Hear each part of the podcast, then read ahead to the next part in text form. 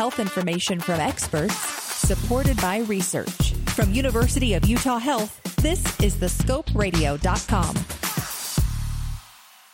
So, what is the difference between typical adolescent behavior for children in junior high and high school and problematic behavior? And what can parents do on their own? And when should you seek professional help? Jessica Holzbauer is a licensed clinical social worker and manager of the Teen Scope and KidScope programs at Huntsman Mental Health Institute.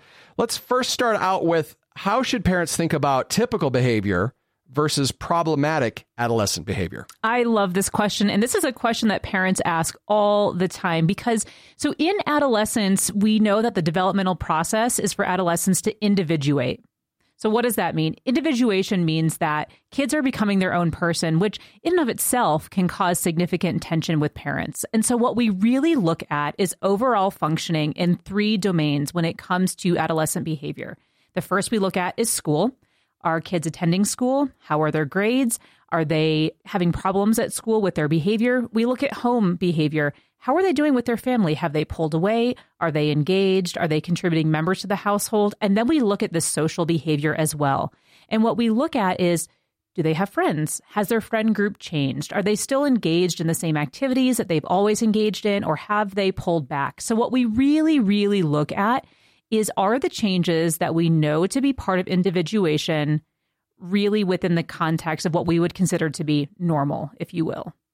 So help me understand that a little bit more because it sounds to me like the, the behaviors you look at, like of course if they're working on their individuation, they, they might get a whole group, new group of friends. Yes. And is that pro- that's not problematic? So it depends, Okay. right? So it, it depends. It depends, right? And that and that's often my um, that's often my assessment as a therapist. But uh, let me put it this way: so adolescence is tough, right? Adolescence is really hard, and so we know that for a number of reasons, adolescents should be more moody. For example, their sleep schedule should be different than what it was when they were 11, 12 years old. Their interests should change. They're developing socially, they are developing sexually, and so their behavior is going to be different. And so, what's really important is that parents look at behavior within the context of developmentally what's appropriate. So, if your child, your 16 year old, is moody, they wake up, they're grouchy, they're irritable, That sounds appropriate. Yes, I'm sorry to say. Yes, it is. Yeah. It is. It is. Right? right. They they used to think that you were fantastic and that you had the answer to everything, and now you don't know anything about anything. That's normal. Uh, pushing boundaries is probably another normal thing, Absolutely. which parents might not necessarily like because that can feel like it's going against them all of a sudden now. Absolutely. Kids are trying to figure out um, what their limits are for themselves and what is appropriate in their household. So, these things that can be real sources of tension for parents um, are actually developmentally appropriate. Where we get concerned is if these behaviors or feelings, if you will, last for long periods of time. So, I'm talking weeks and months rather than days. And they get in the way of kids being successful at home, at school, or socially. That's when we get really concerned. So, um, bumps in the road, not as concerning. Roadblocks, concerning. That's a great way of putting it. Yeah. Absolutely. All right. So mood swings that last a couple of days, or um, pushing the boundaries that last a couple of days and then kind of levels out again, and then might happen again. That's that's okay. Absolutely. Okay. And for example, you know, a lot of teens become very self conscious about their appearance, right? And so we know that um, adolescents are, are very judgmental of one another and very judgmental of their outward appearance. There's a lot of stock that's put into outward appearance. That's normal. So if you have a 15 year old who's maybe spending half an hour in the morning doing elaborate makeup, eh, that's pretty normal. However, if that is getting in the way of your child going out and having friends because they're too self conscious, maybe they're staying at home, maybe they never feel like they look good enough, maybe they're wearing clothes that hide their bodies, that would be cause for concern. Okay.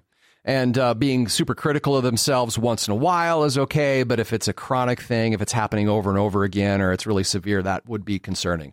Absolutely. And, and I think the best thing that parents can do if they do have a concern is to really just inquire because maybe their son or daughter or you know individ- or their their child is making a flippant comment or or maybe they're just you know trying to push some buttons what's really important is parents in the most non-judgmental way actually ask. They ask Oh. with curiosity and they ask without judgment. Okay. Uh, what are considered then some problematic behaviors, some specific things that parents might see that are- are going to be concerning? Yeah. So I would say uh, low moods. So that means irritability, maybe difficulty getting out of bed, um, maybe hygiene uh, declines that last a couple weeks. That would be cause for concern. Um, aggression or running away, for example, because the irritability reaches a fever point, that would be cause for concern. Maybe avoiding going to school maybe no longer helping out around the house because they just simply don't have the energy, that would be cause for concern. And one thing that is a real hot button issue for parents as well is developing sexual orientation and sexuality. And so we know that it's developmentally appropriate for kids to explore that part of themselves. However, if they are engaging in high risk sexual behavior, maybe with multiple partners, or maybe engaging in behavior that's contrary to their values, that would be a huge cause for concern. Um, and I think any prolonged isolation from family would also be cause for concern. I mean, most teens don't want to sit with their family on a Friday night and watch the newest Disney movie. That's not what they want to do. That's okay. But if we're talking days on end where kids want nothing to do with their family, that would be cause for concern. Some other problematic behaviors, I think, that probably go without saying, but probably worth saying substance abuse, self harm, those sorts of things, I'd imagine are always red flags.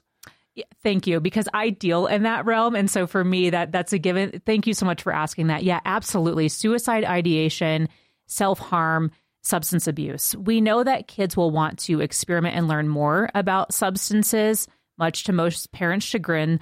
But however, substance abuse, huge cause for concern, um, and the reason being, uh, well, and one reason for being is because the uh, inhibitions are decreased. And we know that adolescents do have a terrible time at regulating their emotions and their behaviors. And so when we uh, couple that with uh, mood altering substances, it really can be a recipe for very high risk behavior. When you talk to parents, what's the biggest challenge that you see them face when it's determining the difference between problematic versus not problematic? Yeah, uh, parents really have a hard time with this because we all adapt to the new norm, right? And so if their child has been kind of irritable, kind of low energy, surly for a period of time, uh, we just adapt to that as a family. And so I think sometimes it can be difficult for families to kind of pull back and look at the big picture and really look at when did this start? How long has it been going on? Has it gotten better or worse? I think that can be really difficult. And then I also think too that it's the tension between parents and adolescents is real. And so a parent might be concerned, but their child is saying, no, everything's fine. Everything's fine. Everything is fine. So there can be a significant difference of opinion as well. And so I think parents can have a hard time knowing what's really true. Is their assessment true or is their child's assessment true? And usually the truth is somewhere in the middle. So yeah, that's an interesting point. The truth is somewhere in the middle. Do you um do you do you tell parents generally if, if you are uncomfortable with something or if you like, oh, I really believe strongly or I, I don't know that this is quite right that they they act on that then? Absolutely. Okay. I would much rather a parent be wrong and check that out with either a mental health professional or their pediatrician than be right and not take that action.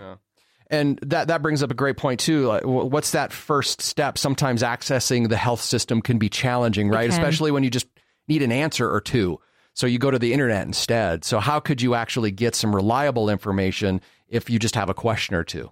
Yeah, I think a good place to start is actually with the child's school, with the school psychologist or school counselor, because they are also seeing your child um, in school as well. And so may have a different perspective. So that's a really good um, place to start.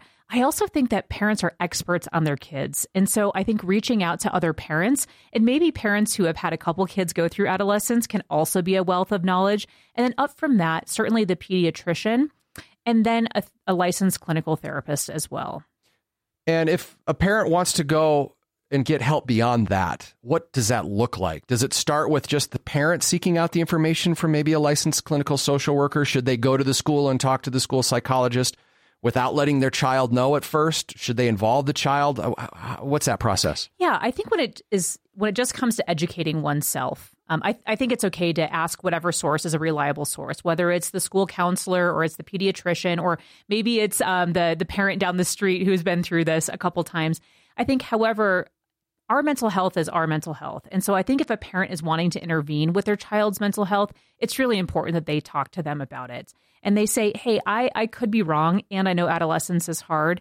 And so I'd like to make an appointment for you to go speak to a therapist.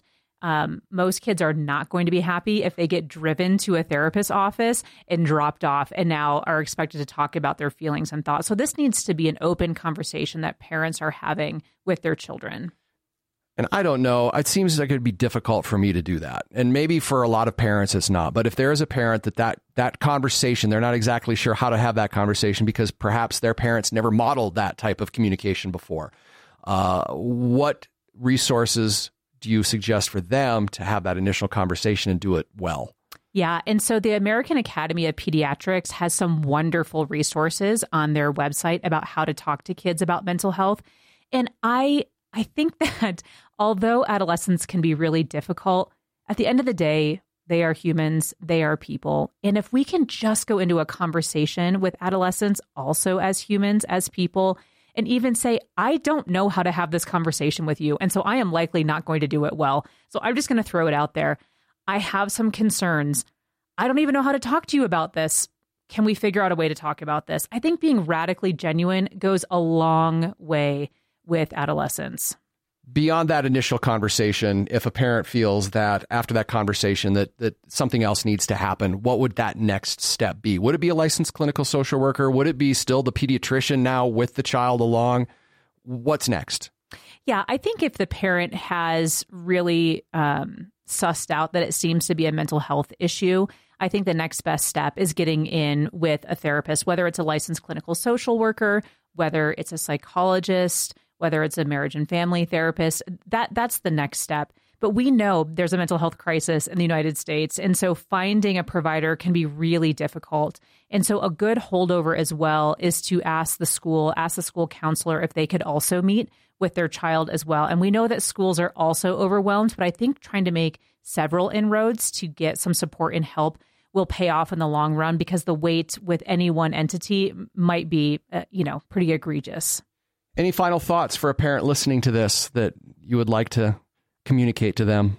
Oh boy, it does get better. Um, it it does, and I think that most parents who have adolescents are going through something similar. And it, it always strikes me that when we start to talk about mental health, how many people have experienced the same thing. And so I would say resist the stigma, resist to look like the family that has it all figured out, and just talk to friends, talk to other parents who have been through it, who can provide support, validation, and advice. You, you are not alone with this. Have a question about a medical procedure? Want to learn more about a health condition? With over 2,000 interviews with our physicians and specialists, there's a pretty good chance you'll find what you want to know. Check it out at thescoperadio.com.